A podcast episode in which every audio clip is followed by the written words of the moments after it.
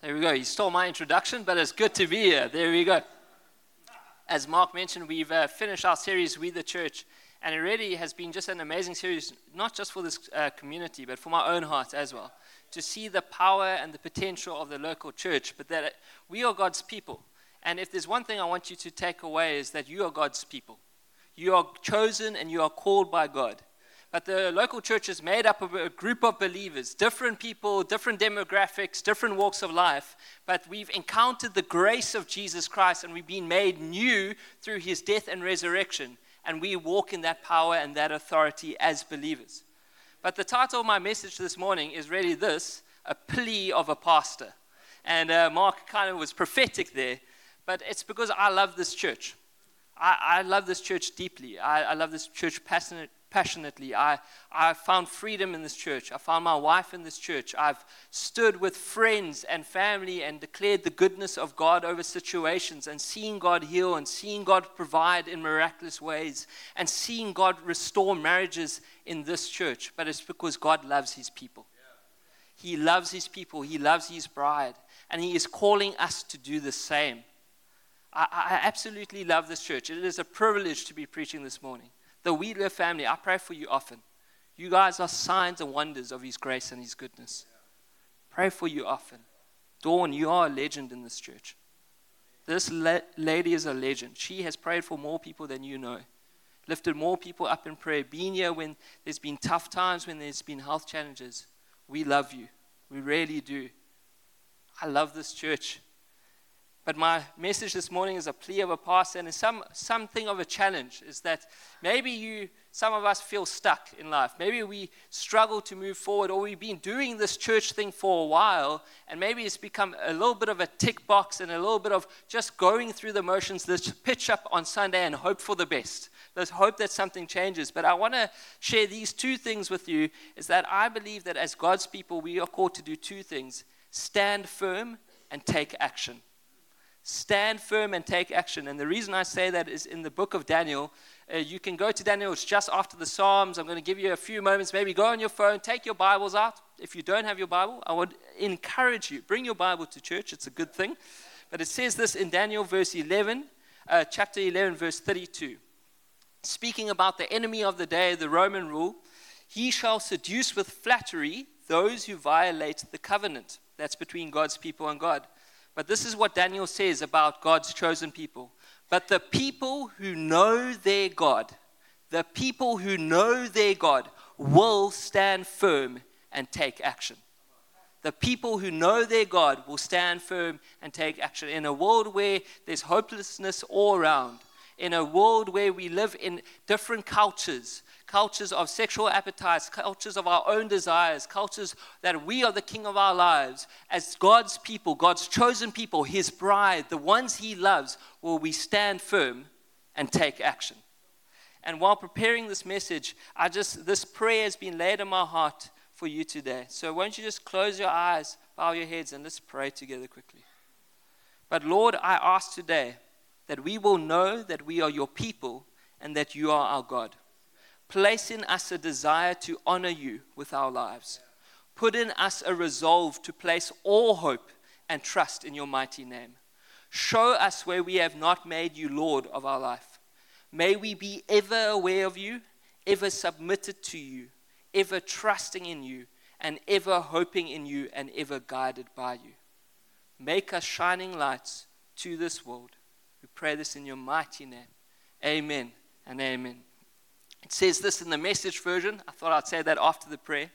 But it says this in the message they'll throw out the daily worship and set up in its place the obscene sacrilege. The king of the north will play up to those who betray the holy covenant, corrupting them even further with the seductive talk. But those who stay courageously loyal to their God will take a strong stand. My question today is what does it look like to follow Jesus? What does it look like as a believer to follow God? I think it's written there that we'll take a strong stand. But just a little bit of history. Uh, you may not uh, know this just looking at me. I am a pro athlete, but I'm also a little bit of a nerd. So I'm going to give you just a short history lesson. is that there are two main characters when uh, Daniel is writing this prophetic declaration, and this is partly fulfilled by the Roman rule. And there's these two main characters which you need to know. One is called Judas Maccabeus, Judas of the Maccabees, and the other is this man named Antiochus. And he was a ruler of Syria in that time. But this man named Antiochus, he was just an evil dude. He, he did uh, terrible things in his life, and he came to pillage and plunder different countries, basically trying to extend the kingdom of Alexander the Great. But he um, made this name for himself called Epiphanes. So he called himself Antiochus Epiphanes, which means God manifest. He believed that he was the God of the day. He believed that all things needed to bow down to his name, that he would almost create this culture of pursuing the good. And it was a culture that he believed that the ultimate good in life was pursuit of man's own pleasures. And so he believed these things that the pursuit of the good was pursuit of happiness, pursuit of pleasure, pursuit of material gain, pursuit of sexual appetites, pursuit of one's own desire, pursuit of one's own good. And I don't know about you, but does that sound familiar to the culture of today? We like to pursue our own needs, our own wants, our own lives, our own things. But there was also another man named Judas Maccabeus. And he decided that actually he would stand up against this, to this revolution, that he would not allow this man Antiochus to plunder the kingdom of Israel and to plunder the temple of Jerusalem. He would not do this. But so these two different way of lives were in complete contrast to one another. There was this one way of life that was just living for your own desire, your own pleasures, but there was this other way of life, which was the Jewish people, God's chosen people, which was a total way of life lived for God and God alone. And so you see these two different ways of life play out in contrast to one another, but also fight one another. And this is not a new thing. This has been since the dawn of time that we chose to make ourselves kings of our life rather than making God the king of our lives. And so we see this played out time and time again in society. But God's people were God's chosen people for a reason. They were supposed to be a light to a shining, a shining light to the world, as it says in Isaiah. That's what God's people are supposed to be. We are supposed to, supposed to be shining lights to the world in a culture which is hopeless, in a culture of debauchery, in a culture in desperate need of His freedom and His goodness. But unfortunately, when I look at the culture of today, and sometimes when I look at the church, I see us less as a shining light and more of a mirror to today's culture. And so the challenge is, though, that as God's people, we are supposed to be dedicated to God and God alone. And so this man named Judas Maccabeus got a small group of uh, men around him, and he made them read the scriptures and pray out loud before they went into battle. And this small group of men actually stopped Antiochus from plundering the temple of Jerusalem. And what they did once they won the battle, they went to the highest place in the city and they erected an altar of worship and praise to God and called that altar dedication, dedicated to God. And that's the reason why the Jewish people um, celebrate Hanukkah, because it was on the 24th of December, but they would be dedicated to God forever and ever. As believers, we are called to stand firm and take action. We are called to be dedicated to God. This Christian way of life is more than just attending church or coming on a Sunday and hoping that you have enough in the tank to make it to the next Sunday. God wants you to be dedicated to Him. He wants you to live full lives in Him, to have all fullness of life in Him, in Him alone. We are called to be dedicated to God. We are called to stand firm and take action. We are called to be shining lights to a world in desperate need of hope and freedom. That's what we are called to do as God's people. Following Jesus is not about liking Him, following Jesus is about being like Him as believers. We are called to show something to the world. In our lives, in our thought lives, in our marriages, we are called to show that we are dedicated to God and God alone. If someone had to put a camera on every aspect of your life, would it show people Jesus? The answer to my own life is probably not. but we are called to be dedicated to God. See, Jesus desires not only to be Savior of your life, but Lord of your life. Lord of every part. Lord of the messy bits, Lord of the low bits, Lord on the mountaintops, Lord when your marriage is thriving, Lord when your marriage is in trouble, Lord of every part of your life. We sing it on a Sunday that He is Lord of all, but Monday to Saturday, do we live it? He wants you to be dedicated to God. Believers, we are called to be shining lights. Therefore, let His light shine on you in every area. We are called to be shining lights. We are called to rise up again in faith, stand firm, and take action. We stand firm on His truth. We stand firm on the Word. And we take action as believers because we are called to change this world for His gospel and His kingdom. Amen?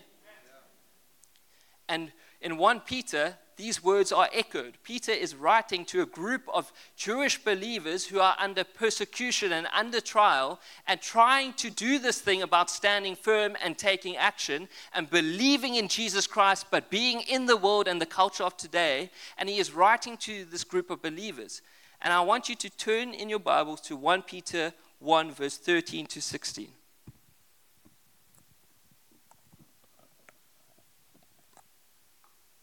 Says this, and it will be up on the screen behind me. So prepare your minds for action and exercise self control. That word, prepare your minds for action, in other translation, it means gird up the loins of your mind. Now, before the single people get excited, and yeah, I'm not talking about those loins. But what the uh, Roman, uh, Roman legion would do is before they went into battle, they had these long flowing robes, and they would tuck that robe into their belt so that they could run freely and go into battle without any hindrance. That is what we're supposed to do in our minds. We are supposed to prepare our minds for battle and be people of God without any hindrance. See, how many times have I stumbled in my life because of the things that I believed about myself or others? How many times have I stumbled in my life because of my anxieties and fears and doubt? How many times have I stumbled because of my thought life? But I'm supposed to run before me, run the race marked out before me without any hindrance. That's what we're called to do as believers. But we cannot do that if our minds are not prepared. We're supposed to stand firm. We're supposed to, we do not have a spirit of fear, but of love, power, and a sound mind. We need to know who our God is and who we are in our God. We are God's dedicated people, and we can stand firm because He gives us the power to do so. Peter tells us to prepare our minds for action because we are supposed to be shining lights to the world, because we are supposed to run the race marked out before us, because we are supposed to live with eternity in mind, because as believers we are called to be part of His kingdom and forward His kingdom. Are you reading His word? We cannot prepare our minds if we do not read His word. Because we are being filled with something but are we being filled with His Spirit and His truth? Are you reading His Word? See, the enemy wants to fill you with lies, but His Word wants to bring truth and freedom and healing. Are you serving people? Why do I believe in serving others so much? Because Jesus Christ did not come to be served, but to serve. And if we are called to be like him, then we must do as he did.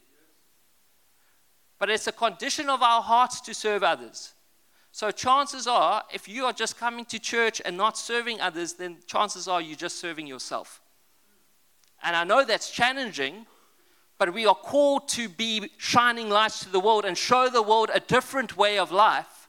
And we are called to be like Jesus. So, are we serving others, not just ourselves? Are we serving Him?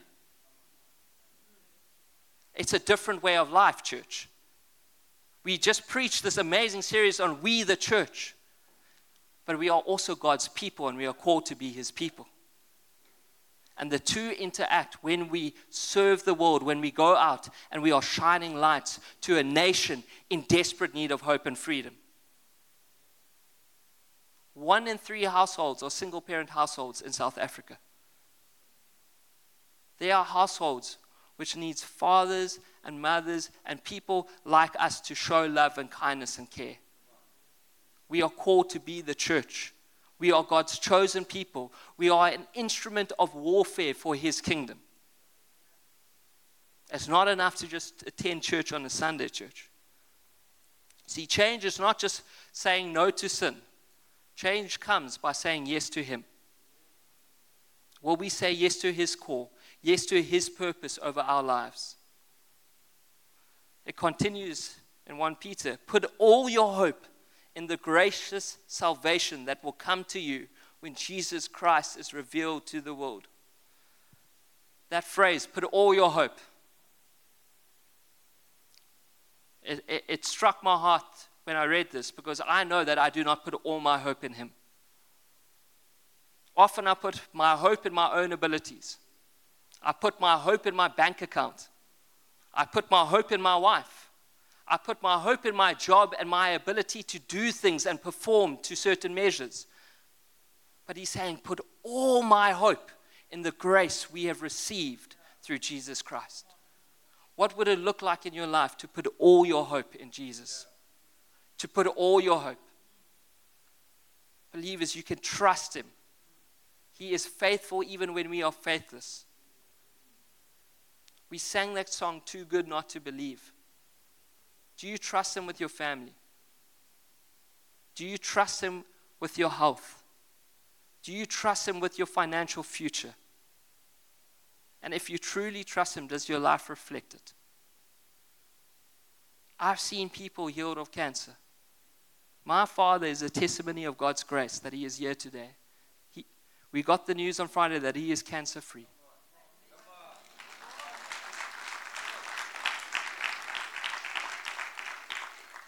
And it's nothing to do with our own abilities, it's only to do because we serve a mighty and powerful God.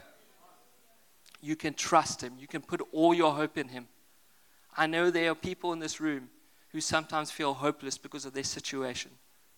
But I promise you, your situation will bow down to the mighty name of Jesus Christ. We can put all of our hope in Him. Stand firm in hope. Stand firm in His grace and take action, church. Psalm 147, verse 10 to 11 says this His delight is not in the strength of the horse, nor his pleasure in the legs of man, but the Lord takes pleasure in those who fear him, in those who hope in his steadfast love. He takes pleasure when you hope in him and him alone.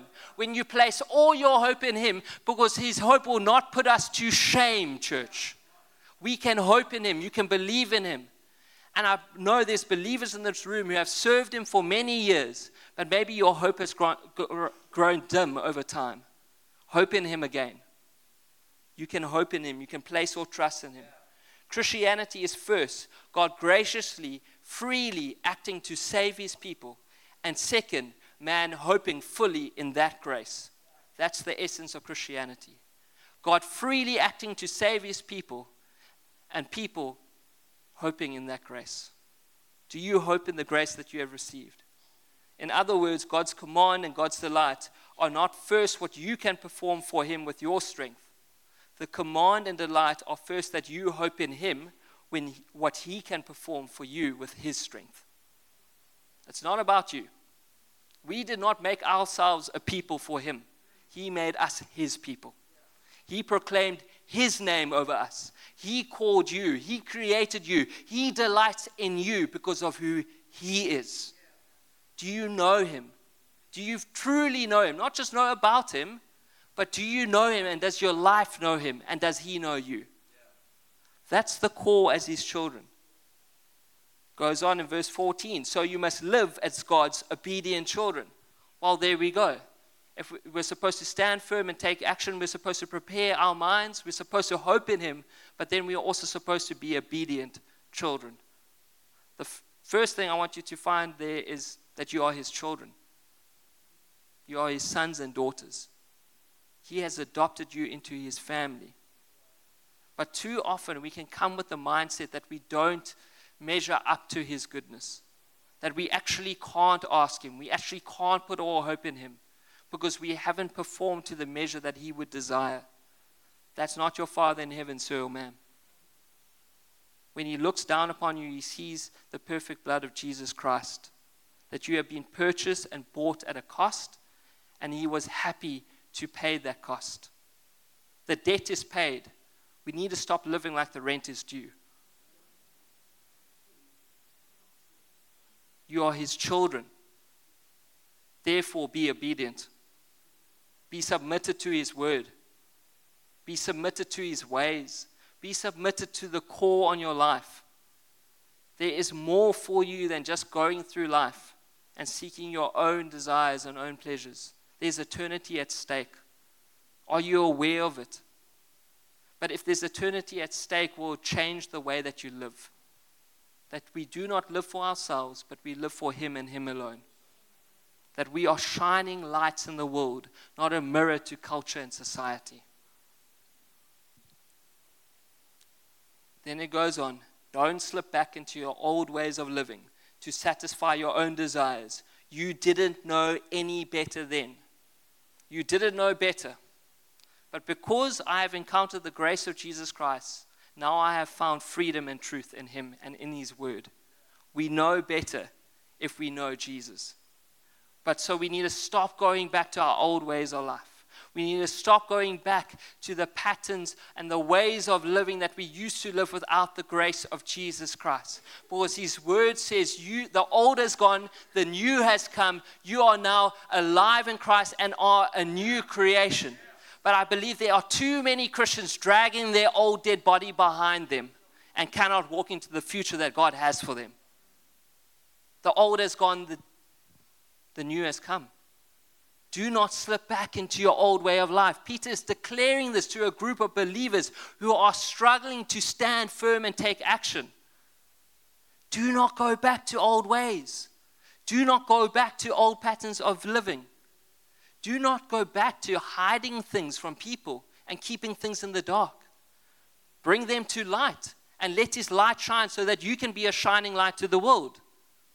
That's what the gospel calls us to be as believers. There's a different way of living. There's this wall between the two ways of life our own desires, our own name, and His name and His way of life as God's people. When's the last time that you actually confessed someone, something to someone so that you could find freedom and healing? When's the last time you had someone speak into your life about the purposes and plans that God has for you? When's the last time you've come to God with some of your desires and gone, actually, God, your will be done, your kingdom come? We are called to be different. Don't slip back into your old way of life. As believers, we do not live for our own desires, but for God's glory by His grace. See, if you really want to obey the command, to obey Him fully, don't let your mind drink in things that numb the mind and your heart to the value of God's grace. Don't let your mind drink in things that numb your mind and heart to the value of God's grace. He paid it all on the cross for you so that you could live in freedom and not go back to your old way of life. The point is to know what numbs your mind to God and avoid it. Stay sober for the sake of full and passionate hope in God's grace. And then he finishes this in verse 15 and 16. But now you must be holy in everything you do, just as God who chose you is holy. This idea of holiness in the Old Testament meant to be separated from every evil thing in life. And that speaks about who our God is that He is separate from every evil thing in life. But this word holy means to be set apart. There is none like Him that he is the God who created the heavens and the earth, and there is none like him. That all man made things will bow down to his name. There is none like him. That he is set apart for a different purpose, for a different plan, and he has eternity in his hands. And we are called to be set apart as his people, as he is set apart. We are supposed to live lives for God, separate from the world, but for his grace and his goodness. And his grace empowers you to do so we are called to be set apart. You must be holy because I am holy. See, the holiness of God is the most fundamental reality of all. There is none like him. He is the greatest value in this life. Not your bank account, not your marriage, not your family, not all the good things given to you by God, but God is the greatest value. Will we live for that value? Will we be shining lights in the world? Will we be a dedicated people who stand firm and take action? See, before we encountered His grace, we were blind to the value of God. But the old has gone and the new has gone. Come. Can I ask the band to come up now? See, God leads us in putting away our old desires and experiencing new ones. We are set apart for His purposes through His Spirit. We have the power to say no to sin and say yes to Him because of His grace and His goodness. We can be holy because He is holy. We are called to be a light to the nations. This is a plea from a pastor. He wants you to live changed and fully transformed lives. He doesn't want you to come to Him as paupers. He wants you to come to Him as sons and daughters. He wants you to live a life which shows the surpassing worth of Jesus Christ in every area of your life. He wants to show you His grace and His goodness and His favor. So, will you allow Him to by coming to Him and surrendering your life before Him? We are called to stand firm and take action. And maybe you've heard a thousand preachers like this. But has your life been changed and transformed by His gospel and His word? Because until that moment, we're just going through the motions. We're just ticking the boxes. And we're just dragging that old dead body around and not allowing Him to fully transform us.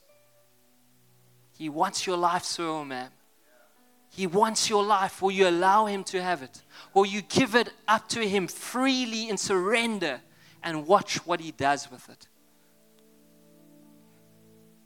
We are supposed to live God centered lives. When you are hoping in Him, you are living a God centered life. When you are being holy because He is holy, you are living a God centered life. John Piper says it this way Christian living is living permeated by God. It's God in the morning, God in the midday, God in the evening. God as motive, God as guide, God as moral standard, God as comfort, God as strength, God as truth, and God as joy.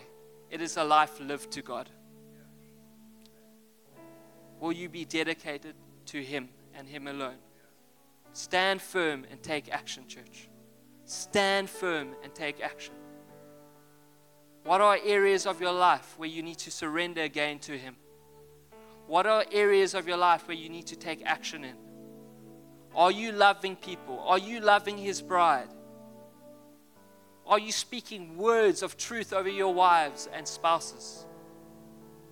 Are you teaching your, your little ones in all things in His word and His truth?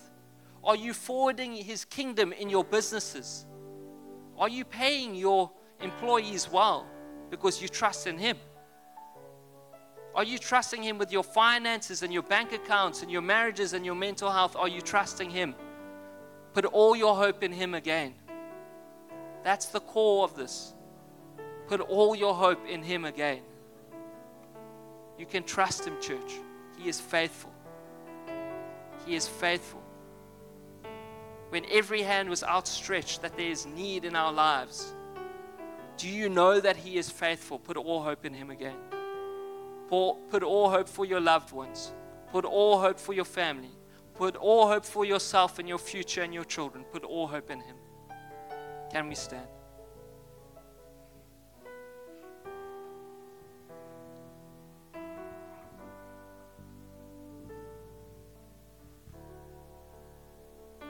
Let's close eyes.